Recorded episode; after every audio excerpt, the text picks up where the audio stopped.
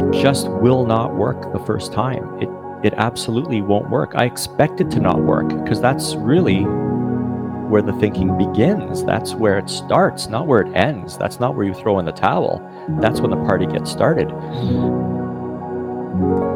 Almost everywhere I look, I see a missed opportunity. And I'm thinking this deserves a wider audience. But to see it go from a, a single cell to a fully formed creature before your eyes, uh, it's just beyond love. It's, uh, we talk about students taking ownership of their projects. Well, it's that in spades. Let's put it this way she created a machine that could be trained to think for itself. Our palate is the world. I am Richard Young, and I've been teaching at Sir Wilfrid Laurier Secondary School here in Orleans since 1997 or so. So, all 25 of my years have been spent in this space. Same space physically, but a very different space mentally. So, there's been a kind of progress. You're listening to the OCDSB XL podcast a podcast documenting stories of powerful learning in the Ottawa Carleton District School Board. I'm Cam Jones, your host. A number of years ago, Ted Dintersmith's educational documentary made High Tech High the talk of what learning can look like. To a public school educator, it seemed an impossible aspiration to imagine. That is when I met Richard Young. Richard is the polymath engineer come educator behind the most innovative robotics program that I have encountered in the OCDSB. In my conversation with Richard, we talk about wondering what's under the hood as the first step to imagining something that doesn't exist. The next step, according to Richard, it is creating that something in, making that something in, our own image. Of course, believing in the capacity of our learners to create and make from imagination is an equally important first step. And it leads to children thinking of themselves not just as consumers, but as creators as well.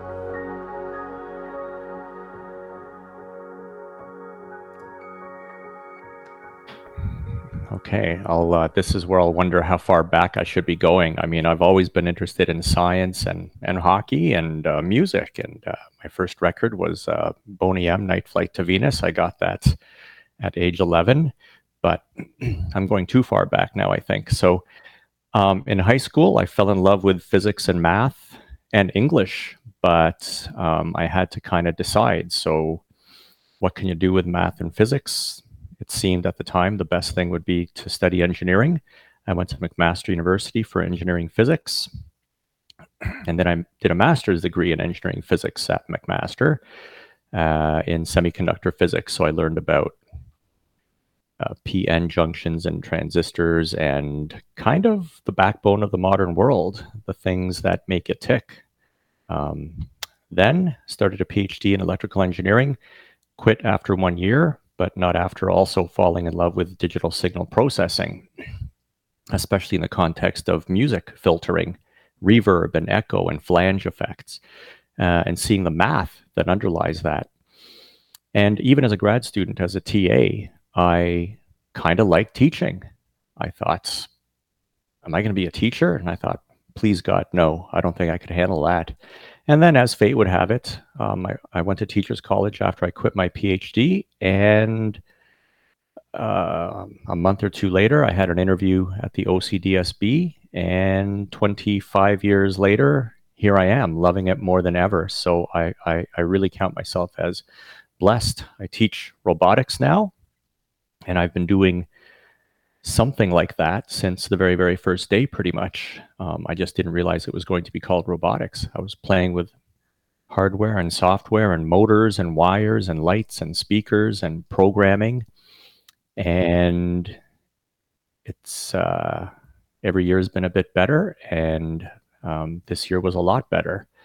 Um, so, and I hope next year is, I mean, pandemic notwithstanding, don't get me wrong, there are some drawbacks, but uh, I still very much love my job and the project centered, project driven nature of it. And I think uh, my students would say the same. So, Richard, this is a conversation that I've been waiting for for about two years to happen. I think about two years. Um, and obviously, we've had some some uh, world interruptions along the way, global interruptions. But one of the reasons that I'm so excited to have you on this podcast is actually covered in your introduction, which failed to introduce your name or your school previously. Because where in most podcasts I would edit out that sort of personal history coming to teaching component, what makes you fascinating is you are a holistic learner. You have interests in dozens of discrete, seemingly discrete, education world discrete uh, disciplines, and you bring them all together in a classroom where students literally invent to learn, make to learn, experiment to learn, come up with outlandish, audacious ideas, and then make them happen. And so, with all of that said, welcome to the XL podcast.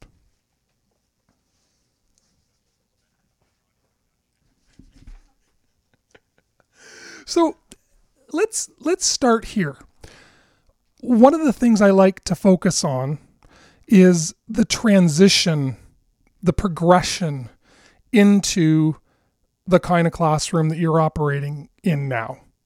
And so I make the assumption based on personal experience, and maybe this is flawed when it comes to you, but I make the assumption that this is not where things began. Things became and become the way that they are in your classroom right now. And so I guess what I'm wondering is could you give us some insight, draw back the curtains and let us see the progression of a classroom facilitated by Richard Young, such that as we build towards what's happening now in your classroom, people can see that it's actually accessible. This is not something that only Richard Young can do. This is something that, with a willingness and an aptitude and a passion, anyone could do. Yeah. um, I agree. And in the realm of technology education, we are fortunate in that it's we can create it in our own image. It's like whatever you're into, there is a place for you in some tech course, and that's equally true for students. Um, PD days are notoriously difficult for tech teachers because sometimes they occupy a unique space and they don't have a lot in common with other teachers. Um, we have, you know, similar classroom management issues, I suppose, but um, almost every tech classroom has its own personality. And when the day comes that I retire, someone else will take that space and sort of cast it in their image too. So it's not like a math class or a physics class where it's quite prescribed.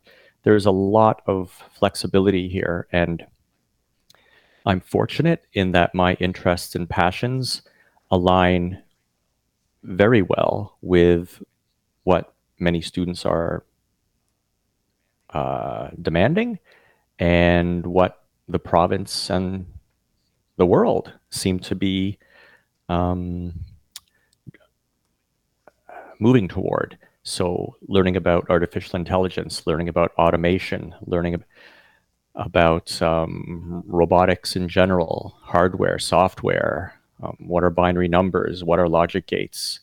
Um, I could go on in, in those painful details, but I won't. But there's a demand for it, and it's kind of fun and it's kind of cool. And it's especially fun and cool when you can turn it into something uh, project driven. I'm going to be saying project driven a lot, I'm afraid. I don't like cliches and I'll avoid most of them. But that one I won't because when a kid falls in love with a project, it is like nothing else. Um, you're not nagging them, you're not reminding them to hit the deadlines. It's like they're doing it because they want to be doing it, and you couldn't pay them to stop doing it. I like when that happens. I like when it happens for myself, and I like when it happens for my students that's the uh, that's the nirvana. That is the the place to be, um, and that's I'm reminded of um, the uh, very old saying that a student is not a vessel to be filled like with knowledge, um, but a fire to be kindled. It sounds like one of those ancient Greek things, and I suspect it is. And I sincerely believe that. I fell in love with that the first time I heard it, maybe 30 years ago. And there's not a week that goes by in my career or life where I'm not reminded of that.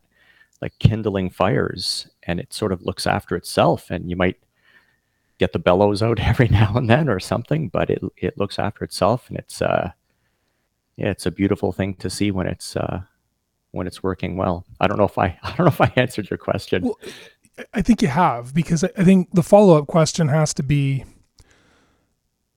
what does learning look like for students in your classroom, and by extension, what must learning look like for you to make that happen? Okay. Yes. So there was like my learning, which is ongoing, always on the lookout for more interesting things to do, better ways of delivering things. But uh, from the student's perspective, learning looks like um, there'll be some early in a course. Uh, let me back up. I have a grade 9, 10, 11, and 12 robotics program at Sturwill. And in the beginning, it was just 11 and 12. I guess in the very, very beginning, it was just an OAC course way back when. But now it's 9, 10, 11, 12. And so I can design things. I have designed things so that by the time they reach grade 12, that is an apex that even overlaps with their what they'll be doing in, in university. And in grade 12, we can do some amazing things. But I want to make sure that there's amazing things to do in grade 9, in grade 10, and in grade 11, not just grade 12. I don't want to be the uh, teacher who uh, keeps dangling the carrot of grade 12 in front of the uh, grade 9s and 10s. There has to be some immediate payoff, but always with an eye to the future.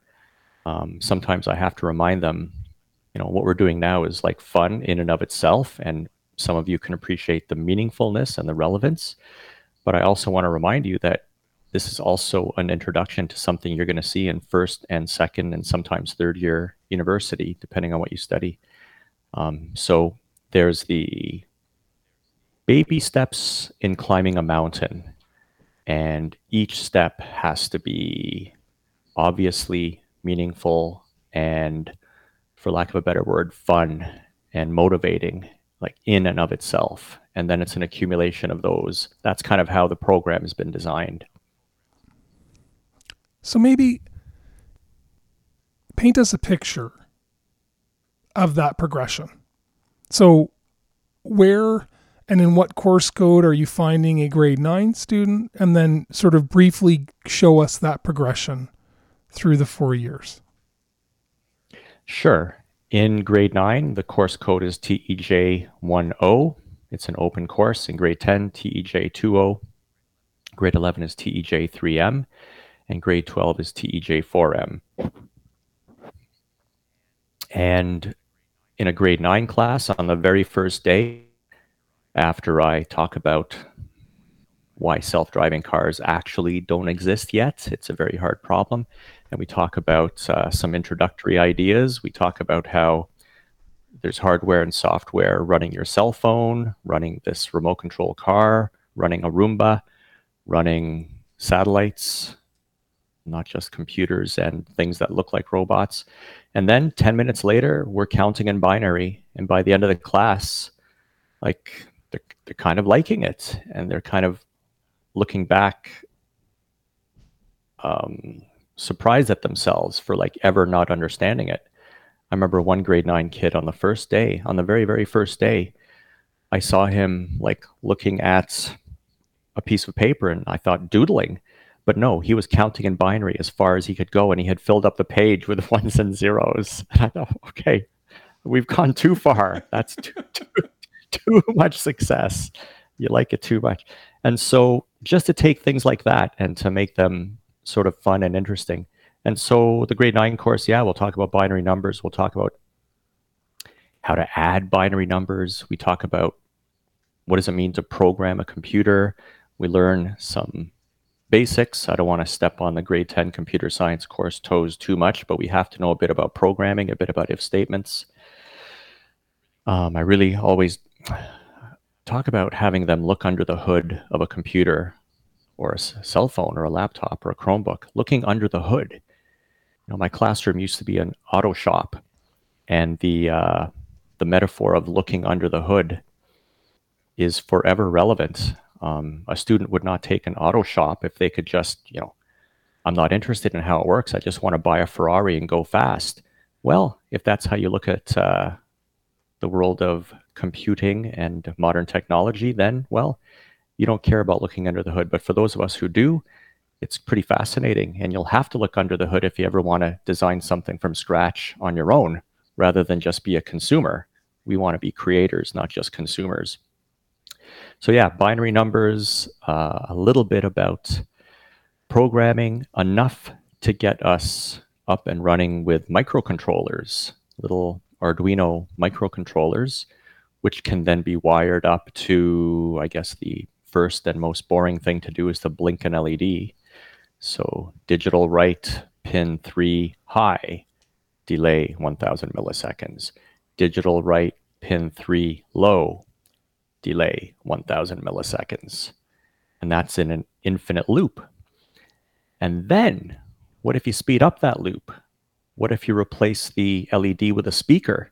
Now you've got a tone. Now you're making music.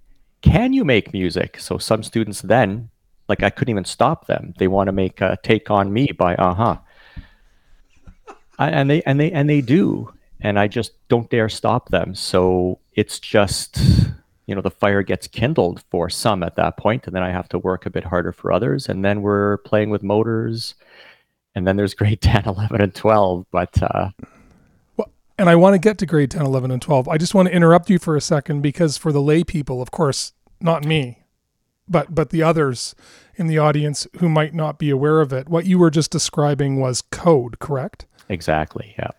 And I think a nuance that we're going to come back to at some point, so I want to just put it on the table right now, is these are not predetermined blocks that you are describing. This is not this is not going into a software where the you know, whatever you said, the pause for 1000 milliseconds. This is not a pre-described box that they're just pasting together prefab. They're learning to write this code from scratch and testing to make sure that light goes on or not based on written code.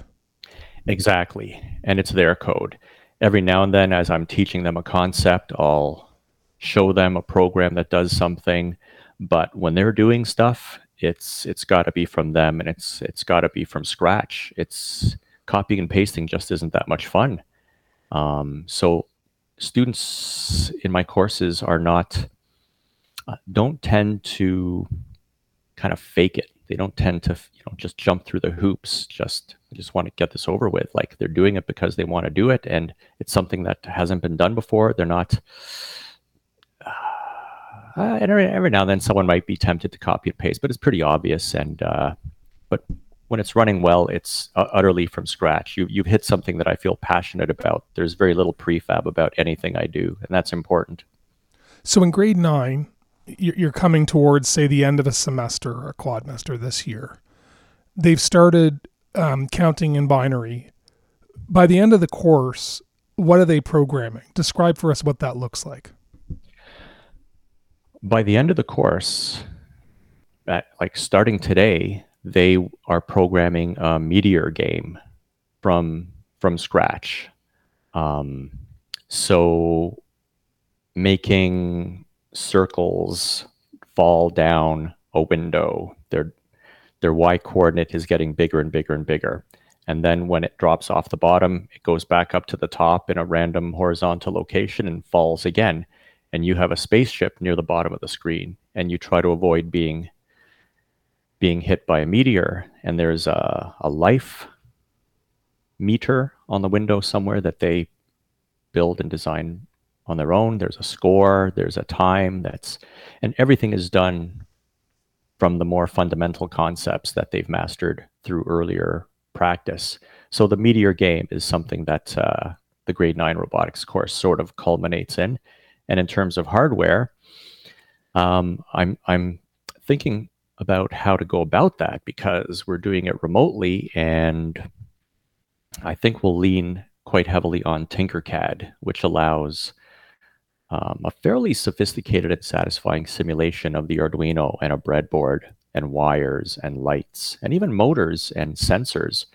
So I will come up with a way to make that as interesting as possible this year. So moving on to grade 10 and maybe thinking about some of the nuances from grade 9 but also getting into the the kind of the cool projects that they work towards as they as they come in contact with with more experience. So in grade 10, they can take the ideas, and it's always tricky in grade 10 because about a third of the class did not take the grade 9 class. I think this year might have even been half of the students that didn't take it. So now you've got like two separate uh, categories of clientele. But um, apart from that boring, tedious stuff, um, uh, typically the grade 10 students will review the grade nine ideas and then kind of crank them up a notch. So something that we might do in grade 10 and I'm I'm kind of like digging through my mind because every year it's kind of different. Every year it's kind of different. I don't have uh, a standardized textbook that I've created where this is the project that happens in grade, you know, at this point in grade 10 and then um, but I will say that a grade 10 would be like, um, say, a burglar alarm, trying to come up with some clever, a clever arrangement of sensors so that somebody cannot steal a spoon sitting on top of a shoebox like it's a gallery display or something. And what kinds of sensors can you have? So it starts off as a problem like that, but then they realize, well, we did a lab on photoresistors, so perhaps I det- could detect the shadow of the hand that's reaching for the spoon. And if I'm clever, I can kind of camouflage the photoresistors so the prospective thief won't know where they are. We've played with microphones by then, so there's oodles of things you can do with a microphone. As of this year, um, we can use a, a library available for the Arduino that can allow a little microcontroller like on the Arduino to do something called a fast Fourier transform algorithm, which can allow our equipment to detect different frequencies. It's pretty easy for a computer to do or a cell phone to do, but for something relatively dumb like an Arduino, this is a this is no mean feat. It's not something that we wrote ourselves, but it's a library that we can use to do all kinds of things. Um, and this might be more of a grade 12 thing, so I'm, getting excited and jumping ahead of myself. But to be able to detect pitch, so with a Glockenspiel, to have a Glockenspiel controlling a vehicle, one of our Arduino based vehicles with a microphone, well, now the vehicle can know what is the pitch of the sound that it just heard or what sequence of pitches. So it could be that a student could detect a sequence of notes. And if the notes matches something in the Arduino's brain, uh, a template in the Arduino's brain, then it, it turns left or it turns right or it, it goes through some little dance routine. All of this is possible and uh, all because of that one little, al- little algorithm. And that's a relatively new thing. So and these things sometimes trickle down to lower grades. Once the grade 12s have nailed it as a proof of concept, then it can become a grade 11 thing. Um, it can be more accessible to the 11s. And I think that's one of the things that I'm quite enamored with when I think of your program. And I think something that it sets it sets it aside from other programs like it that I've encountered, which is this idea you're calling it trickle down but as the expertise gets developed and developed within your awareness, but also beyond your awareness, as we're going to talk about shortly, that learning becomes part of you know if the if the 12s are going to do proof of concept on one thing and that's going to become part of a grade 11 course and later a grade 10 course in part the reason is is because students are discovering new things in grade 12 which just leap beyond what they discovered two years ago. So, so it's the case that you know not only do you not have a textbook or a prefab approach to this course, eh, you know, not unlike bicycle components, as improvements or or new ideas come into play, they become part of the whole program. They don't get isolated in some age group by sort of you know unchallenged the fact. It's like okay, let's let's see where we can take this down here, and we're going to let some of the older students start, as you say, taking it beyond that level. Exactly. And then I find out, wow, that's possible. I mean, I, am surprised every year. Every year, I, I make some discoveries with that students um, stumble upon or create themselves from scratch.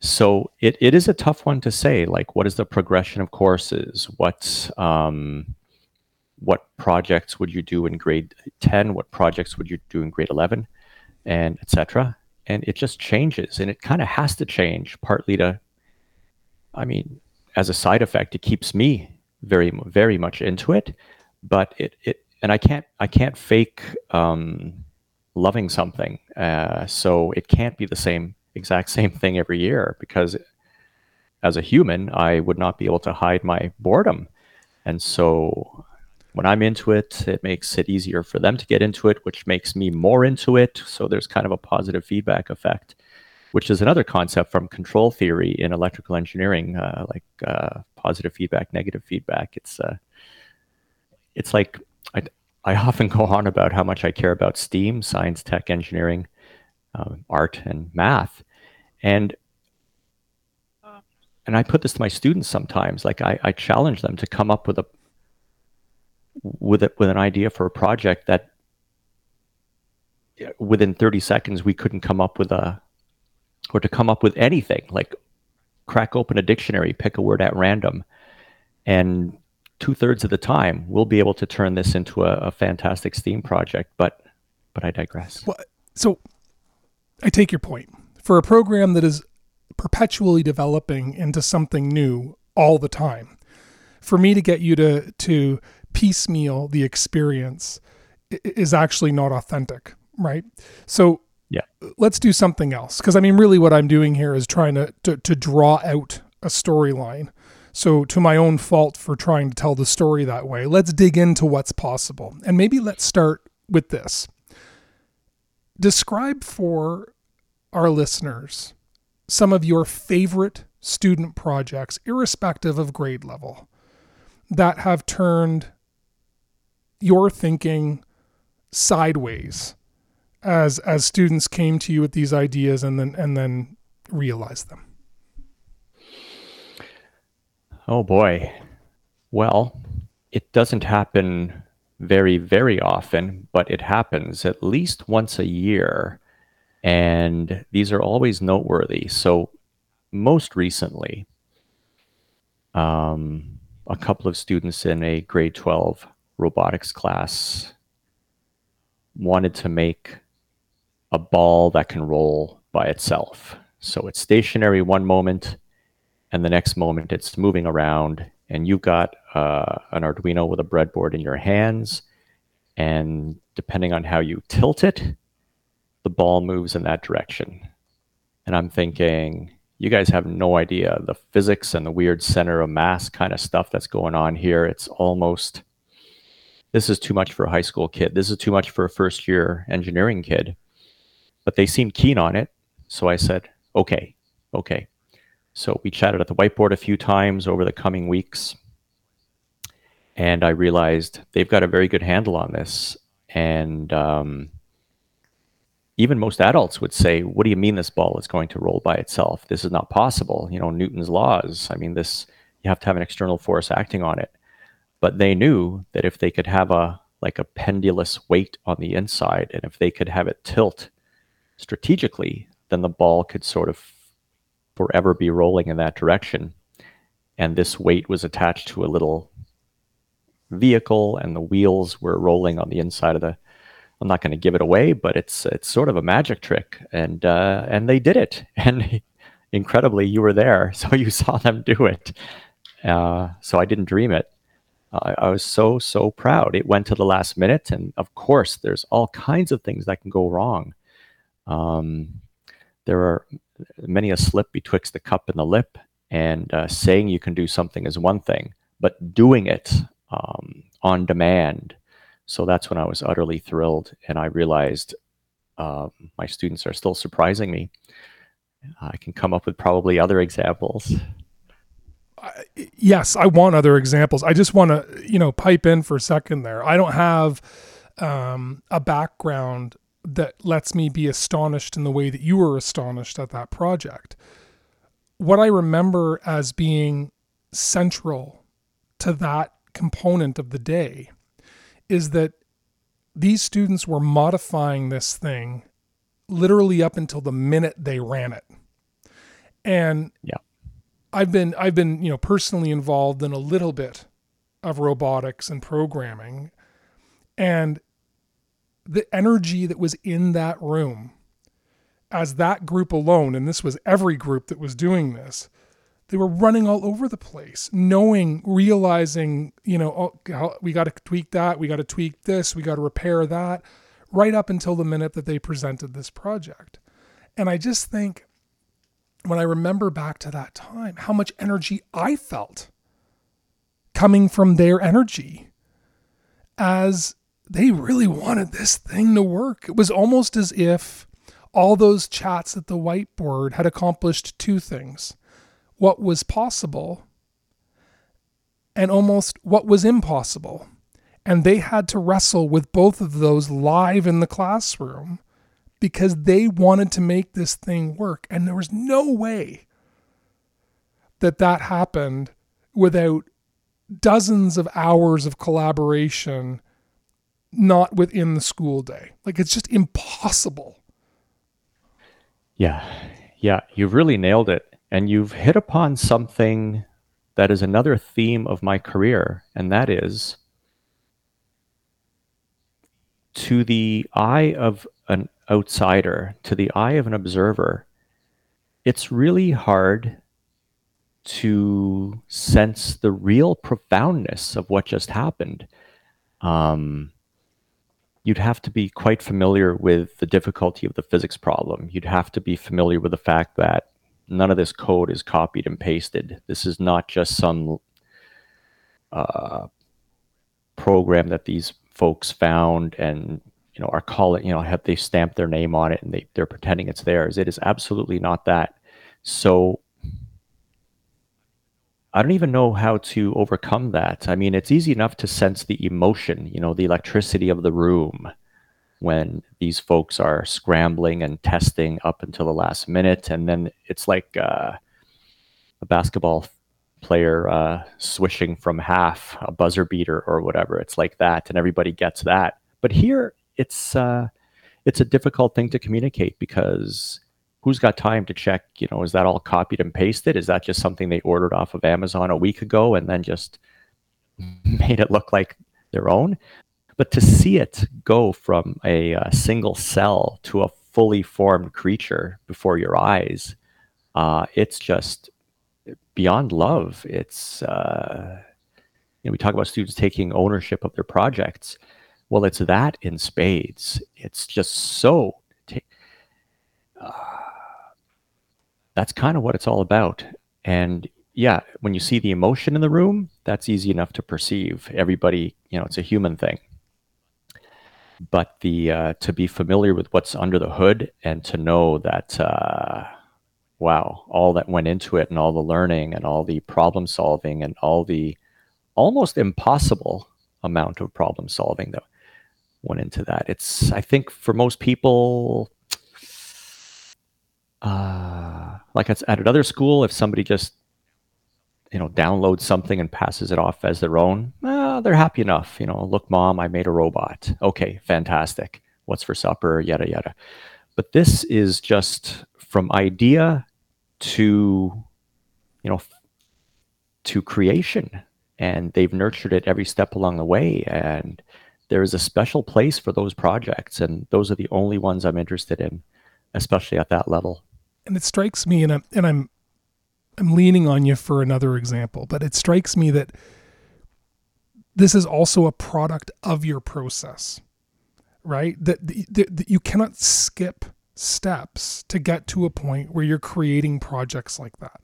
It requires the experience of counting in binary and and doing projects that may feel more cumbersome, less, um, you know, less jaw dropping, so that you can get that under your experience belt, so that you can progress to that next stage and start to do things that literally no one believed you'd be able to do including your teacher who was going to help you figure it out. Exactly, exactly. You know, I'm reminded of an analogy that I think is a very good one, and that is if if if this robotics program is a cooking school, then we're going to spend a day or two car- caramelizing onions on a gas flame and we'll learn about that and maybe we'll learn about the sugars that are created in the process and how it affects the taste. Now that's not a fancy recipe on its own but it's one part of a bigger thing one day. And then another day we're learning about the proper way to grill a steak and why you have to let it rest afterwards for three minutes or whatever whatever i'm actually not any kind of a cook but i do know that there are sort of mundane things you have to do along the way to accumulate the skills and knowledge. But then one day you say, you know what? I don't have to lean on this recipe book. I know enough about how these things work so that I can come up with my own delicious seven course meal. And I will remember this feast for the rest of my life. And that is exactly um, what we're into over here. Um, learning how to cook so that we can create our own recipes and write our own cookbook by the end of it. This is this is what uh, is exciting. Um, making uh, blancmanges from a recipe, even with I don't know why I came up with that. What reaching deep in the well of culinary metaphor, trying to get this point made is is is just I'm entertained just by this component of our conversation. Yeah, I'm trying hard. G- give me an, give me another example of a project that that did surprise you. Uh, and you'll notice that that project had hardware and software. There was code, and there was a whole there was a wireless transmitter, a wireless receiver. There was some physics involved, and even the ball itself was paper mache. I should mention, even the ball was not off the rack. They are such believers of the "it's all you" uh, ethos that I love and so I should say that we're going to release video of that project and a whole bunch of other projects from that day I visited you um, shortly after this podcast. So we will make the the the pictures of that um, come across if, if if our descriptions of that project are are, are lacking in in in quality. Um, so you asked for another project. So. Um, so those who are interested in all that transpired on that day will see the other projects. And there was that Morse code uh, transmitter receiver that a wonderful student named Matthew created from scratch. And that's well worth a look. And the signal, Beck, maybe I should just talk about that one for like a minute. It wasn't the one that first sprung to mind, but uh, while we're here, this, uh, I mentioned that we learn about microphones. We learn about making sounds out of a speaker. We learn about um, programming for loops, while loops, if statements. We talk about arrays, all these programming ideas. But what really brings that stuff to life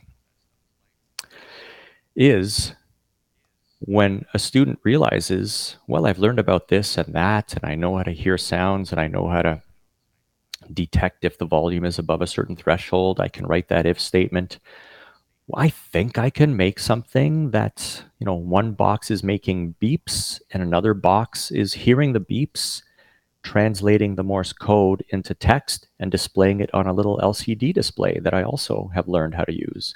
And so that's what Matthew did. He had one little laser cut box where which would allow him to type in letters.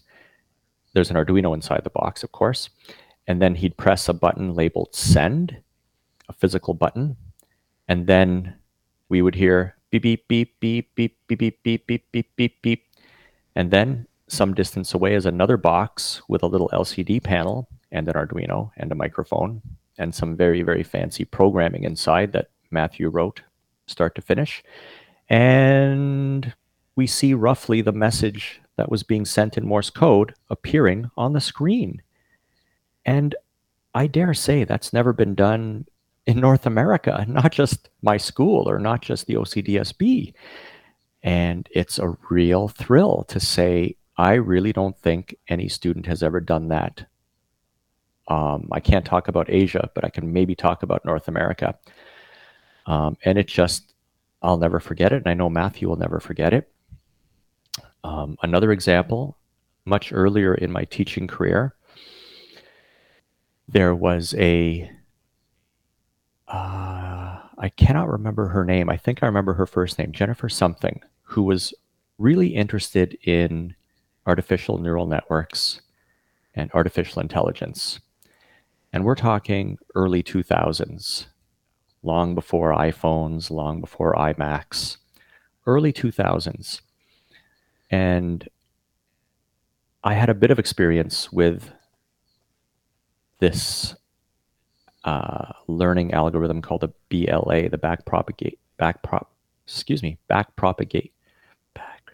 It was we shortened it to back prop, back propagation learning algorithm, and it was one of several artificial neural networks that existed back then, and that's the one that I was most acquainted with. And so I thought, you know, Jen, I think using these Windows 386 machines, maybe 486, and QBasic.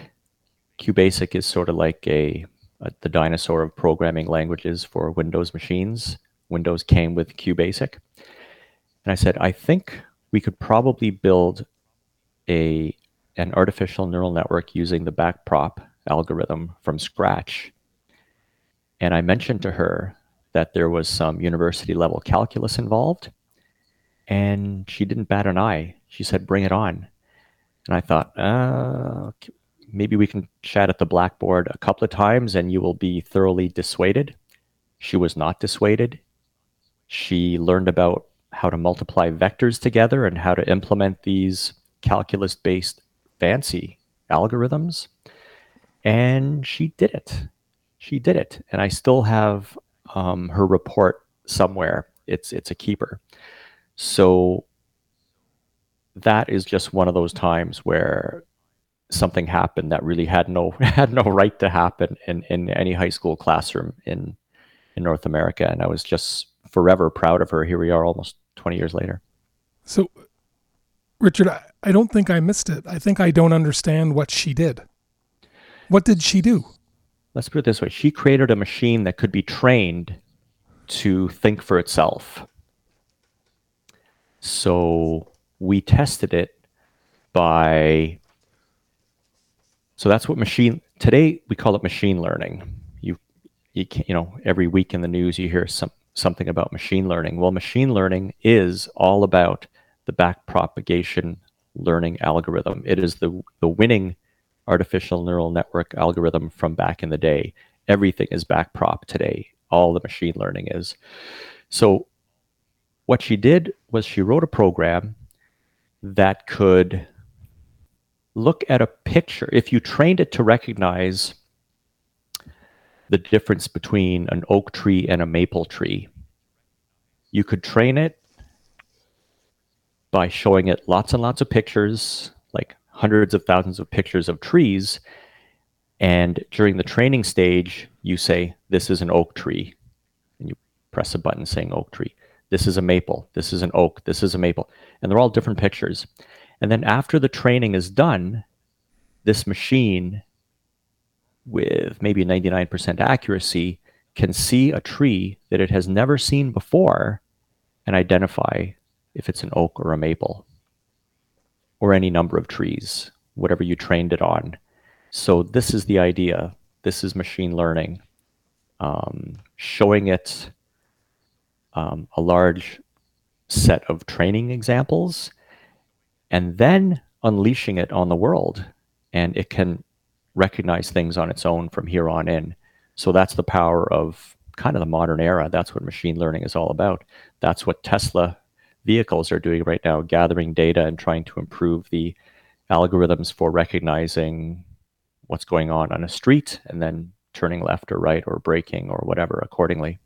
So, what this grade 12 student accomplished is effectively what allows photos on my Mac to start recognizing faces of people so that I can click and see pictures of my daughter based on facial recognition. But this high school student wrote a machine that could do this. Yes. Yes. Yes. You, you, absolutely. It, you could say that our phones are doing something else when it like uh, a modern camera will know that there's a face here and it's probably doing some tricks about you know the distance the ratio of the distance between pupils and the distance between the tip of a nose and the pupils there's some other tricks that are being used there kind of template based recognition but certainly that is the gist of it to uh, this this this very very fancy pattern matching yeah yeah, she did that. Uh, I'll never forget it. Uh, I'm astonished. So, talk about sort of your work within and beyond this course that you're always working within, and the ways in which you envision your work and how that work can be community connected and reach beyond the walls of school. And so, you know, normally we, we would talk about, you know, who you're working with and who you're sharing your learning with. I want to focus our conversation on your vision for all of those for all of those components because you have a vision that I think is very very interesting. And so could you tell us a little bit of background on the sort of made it made it Sir Will um, as a starting point but then share with share with us where you want to go. Sure. Sure. About five or six years ago, this started to gel in my mind. I had realized over the years that we do some truly amazing things, and maybe even uh, some of the designs we've come up with could be of value to other schools. Um, so to, to come up with a structure, a system in which students can be creative, do their thing, business as usual. We're learning about programming, we're learning about hardware, software, we're learning about how to put together circuits and sensors, and we're learning about how to design things for laser cutters or 3D printers. And the thing we make so often was a one off. This would be of value to many people, to teachers who want to entertain and educate their students. This is kind of cool. This is a cool little gizmo. Um, but then the bell rings, and um, I might have calf duty or hall duty, and just other things happen. And but over the years, I've gotten a little more tenacious about this. Like I really see the potential of a Santa's workshop. I, I, can't think of a better way to put it. It's Santa's workshop. It's so silly to put it that way, but what if you can train students from grade 9 to grade 12? You're not really departing from the proper curriculum. This is not something uh, wildly uh, inappropriate. Like we're doing all the uh, pr- proper learning to prepare students for you know post-secondary life. Um, but we're making things. And I'm, I'm i'll be more specific later but we're making things that elementary school teachers could use that high school teachers could use in our board. Things that we're spending probably thousands if not tens of thousands of dollars a year on. And that always always breaks my heart that my students have made something that you guys are paying thousands of dollars for. When I say you guys, I just mean, you know, a busy elementary school teacher who just wants, I don't know, a, a grade two class to see a, a little Ozobot zip around for 15 minutes and that counts as robotics. But we we can do better. Um, like so many things. I mentioned the um, the glockenspiel controlled car. I mean, it is not much of a step to turn that into a song, a voice singing controlled car. And this car is something that we've laser cut and assembled ourselves for maybe 30 or 40 dollars worth of parts as opposed to a couple of hundred dollars. And if something bad happens to a part of the car, we can replace that part of the car. It just doesn't go into the garbage. Um, so ultimately, it would be a dream come true to have like an engineering department. It could even start with a, a teacher's need. I would love a class set of uh, acoustic communicators that can work across the room. Now, that's something we could take to the drawing board, design and build from scratch. And now this teacher has a class set of something that might not even exist in the outside world. And then another teacher might see that and say, Where'd you get those? And well, it's conveniently stamped with our logo that says made at Sir Will. And and everybody's happy. Um, I'd love for our board to save a lot of dollars every year for these in-house solutions. And I know that there's expertise at other schools, but we're kind of all operating in our silos. And and collaboration is very, very difficult to impose from above. It kind of has to grow organically. I'm all about free will. Um, but anyway, um, that's, uh, I guess, the best description of this Santa's Workshop idea is we have been using these laser cut Arduino based robotic vehicles for the last four or five years. And it's version 19 or version 20 of the design it's very, very refined. We can plug in different sensors, different modules, each of them laser cut to accommodate the different sensors, like an ultrasonic rangefinder that plugs into a little socket that then plugs into the vehicle. It's sort of like an in house Lego. And students have designed things to work in this system. And I think it deserves a wider a wider audience. This is something um, yeah, it's it's cool, it's productive, and it could save us all a lot of money. I, I don't want to spend too much time on a soapbox here, but I, I want to share something with you because every time you tell me about these ideas, I, I, I hearken back to an experience that I had. And Gary Stager calls what we're describing physical computing. And this meant nothing to me until I had the opportunity to go and do some PD with Gary. And what I realized then at constructing modern knowledge is coding is not actually about putting prefab boxes together to, you know, achieve some predetermined end. That kids of all ages are capable of creating any number of things, of making any number of things, which comes back to your Santa's workshop idea and they can dream these things and there are other students who you know for students by students could spend time every semester inventing and building and making these these tools that for students of younger or older experience could then start to use these tools and experiment with them. And so you call, you know, you you mentioned the Ozobot, you know, or or or maybe we're talking about a Sphero. We're talking about a lot of prefab plastic that has very very limited use. You're talking about something that literally from every component of the product, including the code and the purpose, could be custom made to suit a need for student learning by students learning to build these things.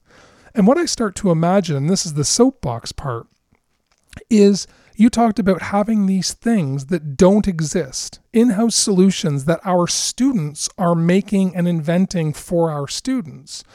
And it's this is the part that I connect to my experience with Gary Stager is that so much of the coding experience, which is now mandated K to 8 math curriculum, is really superficial, disconnected programming. It's not physical computing at all. It's ticking a box with really, uh, you know, unsophisticated, um, you know, checkbox style activities. Because I think, in part, physical computing is so outside of the typical experience of many educators in our generation that that how can we make this a, this powerful version of physical physical computing, pardon me, available to both teachers and students? And you you know how. You actually have the solution. Um, and and and really the only barrier it strikes me when you start to dream is is is it's not the capacity to do it. It's just the it's the the not even the tools to do it. You have the tools. It's just the the willingness and the awareness that as you said earlier, we can do better. Exactly, exactly. You've hit all the nails right on the head. Um, I'm going to say almost every day um, when I'm, you know, during a normal school year, I walk to the office, I check my mail, I walk back. Almost everywhere I look, I'm not even kidding almost everywhere I look, I see a missed opportunity. Um, for example, I walk past the stairs, the stairwell. There are these metal handrails, and the metal handrails um, have a proper handrail, but there's also like a curvy section running almost parallel below the handrail. And below the curvy section are vertical posts, vertical metal, maybe one centimeter in diameter um, rails. And when you tap one, it makes a certain tone. And when you tap the neighboring one, it's a different tone because they're different lengths. Well, we could exploit that to turn it into some kind of ridiculously cool art installation using an Arduino with little little mallets knocking on them. And it can even be interactive because if there's a microphone nearby and it can hear people walking, let's say in the vicinity, it can tap in response to the wall. Anyway, that or a display case. No, wait a minute. Another example, I see uh, paintings that students have done, and one of our art teachers um, hangs the paintings on a wall. Well, one is a portrait, kind of regal looking, um, classically done portrait. And I'm thinking, wouldn't it be neat if the eyes followed you when you walk down the hallway this is something we can literally do. I bought these little plastic dolls eyeballs from either Amazon or AliExpress five or seven years ago, and there just aren't enough hours in the day. I've already attached them to two servo motors with drinking straws, and I can make servo motors pivot. My students can make servo motors pivot. My students can make servo motors pivot um, based on what a couple of light sensors see. Well, the problem is solved. It's just assembling the thing and then mounting it and having i don't know everybody's blessings and then making sure you're not stepping on any toes. And so that's the kind of stuff uh, that's the steam demon in me if, if you will. The, there's so much going on there. We, we, have already heard that it seems like um, the eyes in a painting uh, are always following you because well they're just staring at the uh, the painter. So there's this illusion but this could be done for real and not just that, but things can light up in the background with LEDs according to, you know, in an interactive way, which reminds me of a grade nine project that we did, sort of like that. I tried to do something like that with my grade nines three or four years ago. We made a light box, an interactive light box. I don't know if I can describe this well, but uh, if you picture a shoebox turned on its side, so the opening is facing you, the lid is gone and now you stack paper or layer paper in the shoebox. And with an X-Acto knife, you cut out certain shapes from the first layer and you cut out certain other shapes in the second. So sometimes it's a forest scene. Maybe there's a deer in front and the second piece of paper has trees cut out of it. And the third piece of paper behind that has mountains and then clouds and a moon. And between layers, you can put different colored LEDs so they're illuminated. And if they're illuminated in response to something that's happening outside, like somebody's walking by and then it behaves a certain way, or a certain sound is made and then certain things are lit up. So that's sort of an interactive light box idea, and there could be motors too that move move uh, like a kid on a swing. I think a student tried that. So if the hardware is well hidden, then this thing is truly magical, and anyone who sees this has to know what's going on. Like this just can't be happening.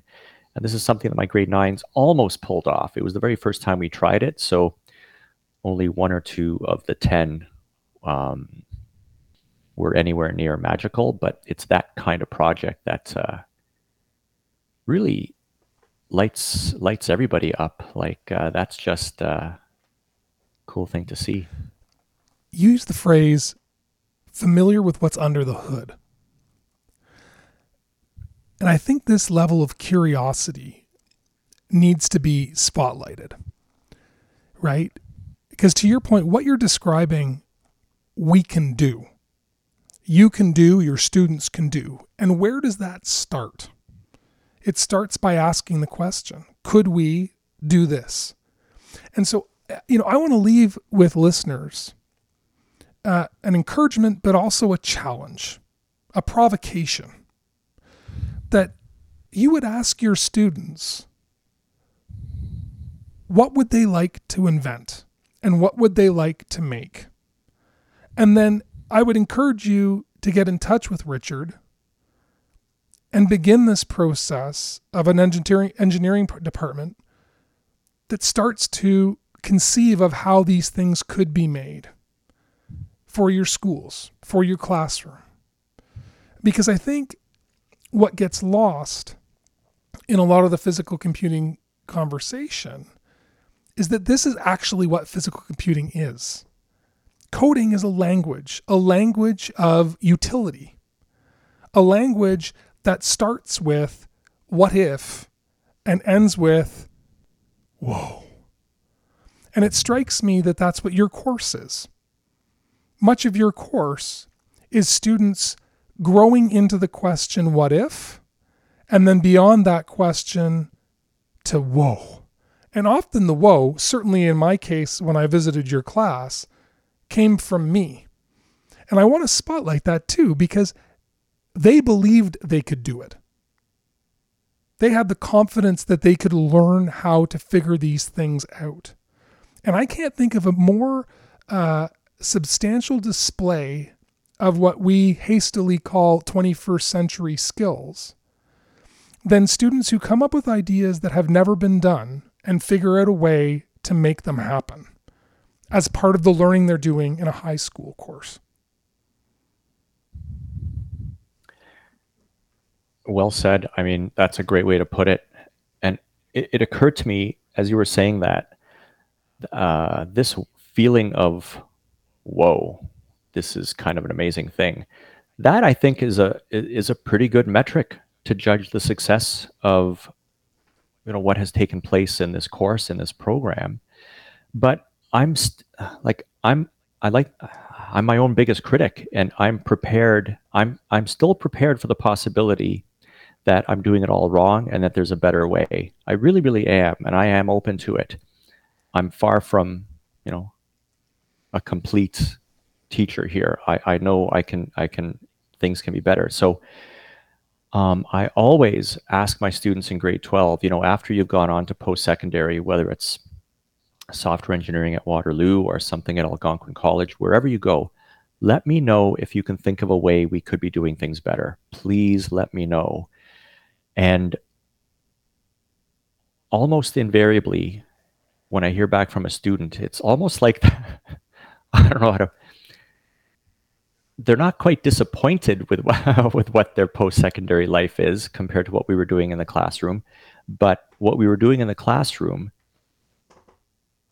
was more fun, more meaningful than some of the projects that they're doing in in university, even even at Waterloo, which surprised me. Um, a first year physics student in Waterloo that's doing a a lab in computer engineering kind of stuff, computer science kind of stuff. One of the first projects is to code a traffic light. You know, in this direction it's red, in that direction it's green, and then when it goes from green to yellow, this one's still red, yada yada, traffic light. And that's something I do in grade nine. that's kind of one of those perfunctory not quite mindless things. It teaches what a timing diagram is, and it teaches about uh, the delay function and yada yada. But wow, that's what you're doing in first year physics, a first year physics student. So, which is all to say, um, I, I'm keen to make this better, and having the satisfaction of knowing that there are other classrooms benefiting from our efforts would be a thrill for me and certainly a thrill for my students. And I think we are now um, in a position to do that. And it's one of those things where it's like, if you build it, they will come. I think it's very, very hard to picture this if you're just listening. But one day, coming soon to a classroom near you, you're going to hear some, I don't know, cheers or something, and you'll see that those students are playing with these whatever kinds of machines and you're going to say, where did you get those machines? And you'll find out it wasn't Amazon, it wasn't AliExpress or Walmart.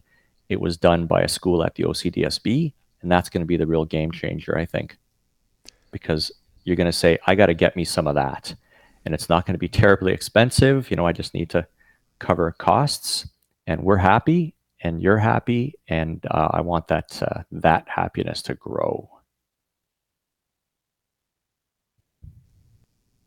In the world of podcasting, that would be a perfect ending to this conversation. But I would be remiss in not having two further conversations before we wrap. And one is it strikes me that what you were describing just then is a belief in the capacity of students to do this kind of work and do this kind of learning. And it strikes me that your university example emphasizes, I think, a problem that reaches into education, K to post secondary, and I think beyond. And I'm going to get to that in a second, is that we don't believe in the capacity of people to invent and make things anymore. You believe in the capacity of your students to make and invent things, such that when they get to post secondary education, they've actually made and invented well beyond the scope of what they're encountering when they get there. Because there is a belief that they don't have the capacity without some sort of prescribed education first to invent a Morse code machine or a, a BB 8 style um, globe or, or, or write a neural network uh, that predates much of, of machine thinking.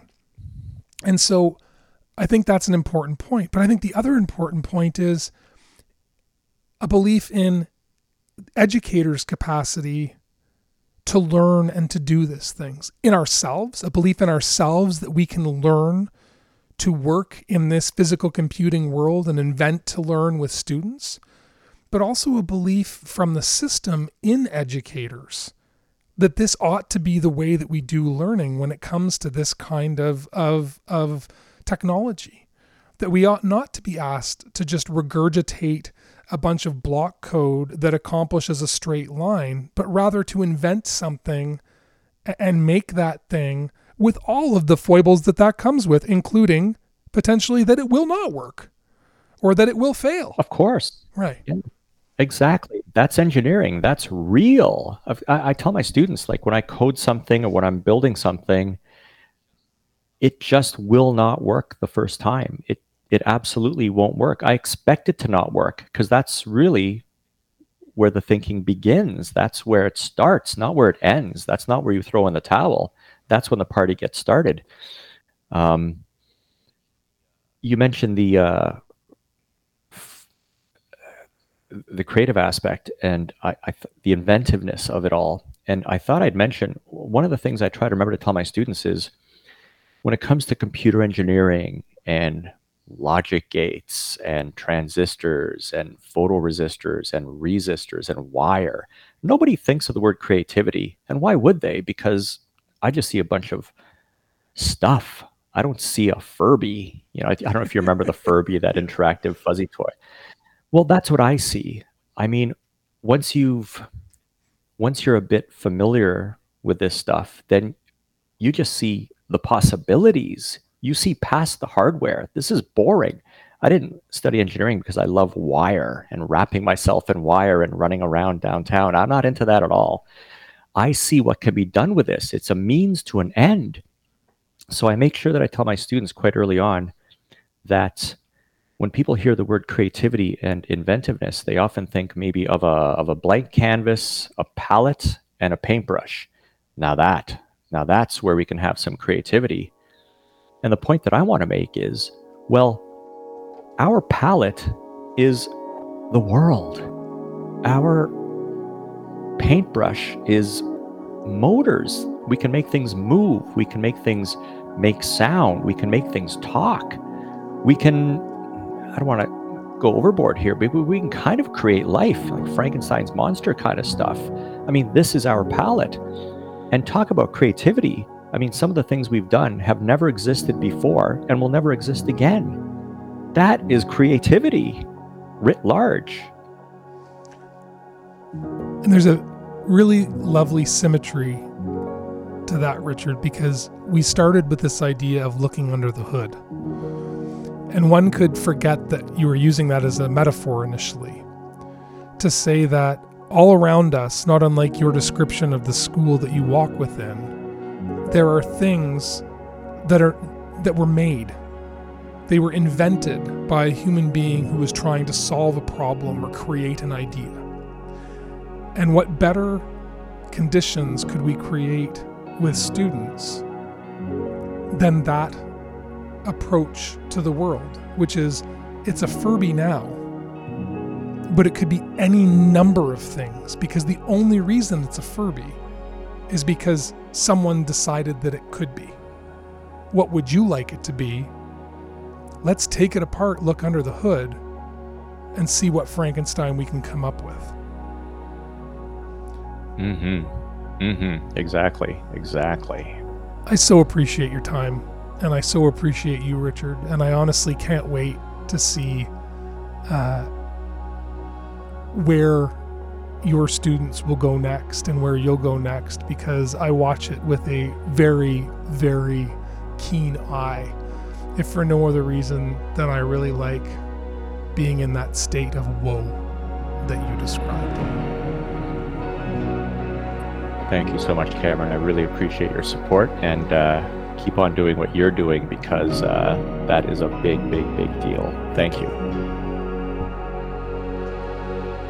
You've been listening to the OCDSB XL podcast. To hear more stories of what powerful learning can look like, consider exploring our earlier episodes.